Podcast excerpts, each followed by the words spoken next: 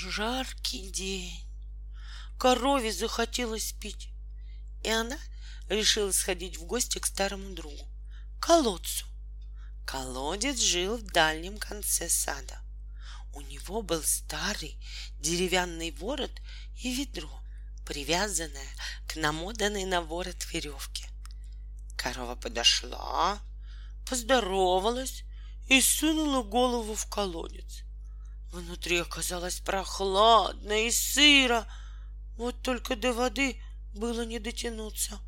Уж очень глубоко. Колодец, пожалев корову, зачерпнул полное ведро и, вращая скрипучий ворот, поднял его наверх. Вода оказалась холодная и вкусная. Выпив все до дна, корова сказала. Да чего же хорошо! Му. Эх, жил бы ты чуть поближе. Да ведь мы с тобой всегда может быть рядом, ответил колодец. Это очень просто сделать. Он поднатужился, вылез из земли и встал на крепкие ножки.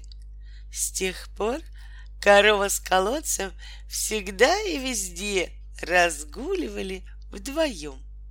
Только раз в неделю колодцу приходилось возвращаться на прежнее место, наполниться водой.